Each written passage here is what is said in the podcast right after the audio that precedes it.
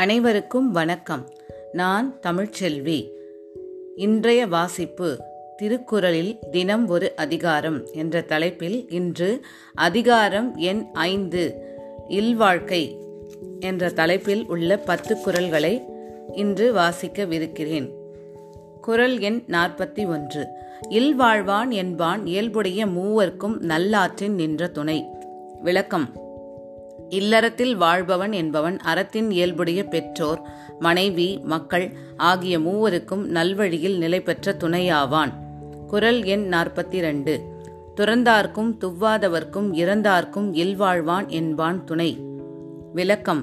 துறவிகளுக்கும் வறுமையாளர்க்கும் தன்னிடம் வந்து யாசித்தவர்களுக்கும் இல்லறம் நடத்துகின்றவன் துணையாய் இருக்க வேண்டும். குறள் எண் நாற்பத்தி மூன்று. தென்புலத்தார் தெய்வம் விருந்து ஒக்கல் தான் என்று ஆங்கு ஐம்புலத்து ஆறு ஓம்பல் தலை. விளக்கம். தென்புலத்தார் தெய்வம், விருந்தினர், சுற்றத்தார், தன் குடும்பம் என்னும் ஐந்திடத்தும் அறநெறி பேணுதல் இல்லறத்தானுடைய சிறந்த கடமையாகும். குறள் எண் நாற்பத்தி நான்கு.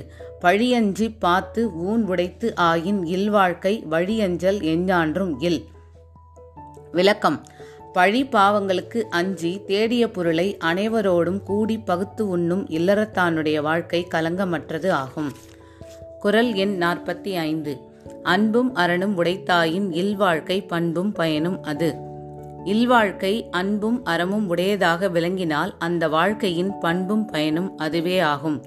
இதுவே இந்த குறளுக்கான விளக்கம் ஆகும். குறள் எண் நாற்பத்தி ஆறு. அறத்து ஆற்றின் இல்வாழ்க்கை ஆற்றின் புறத்து ஆற்றின் போவோய் பெறுவது எவன். விளக்கம்.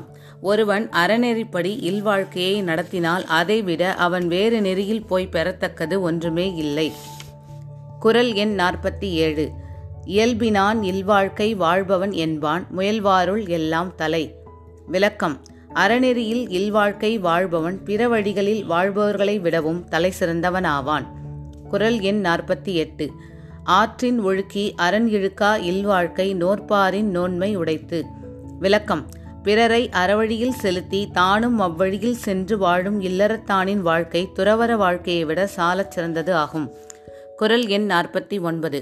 அரண் எனப்பட்டதே இல்வாழ்க்கை அஃதும் பிறன் பழிப்பது இல்லாயின் நன்று. விளக்கம். அறம் என்று சிறப்பித்து சொல்லப்படுவது இல்லற வாழ்க்கையே.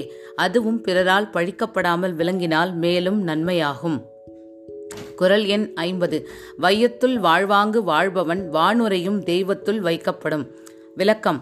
உலகில் வாழ வேண்டிய அறநெறிப்படி வாழ்பவன் வானுலகத்தில் வாழும் தேவர்களுள் ஒருவனாக வைத்து மதிக்கப்படுவான்.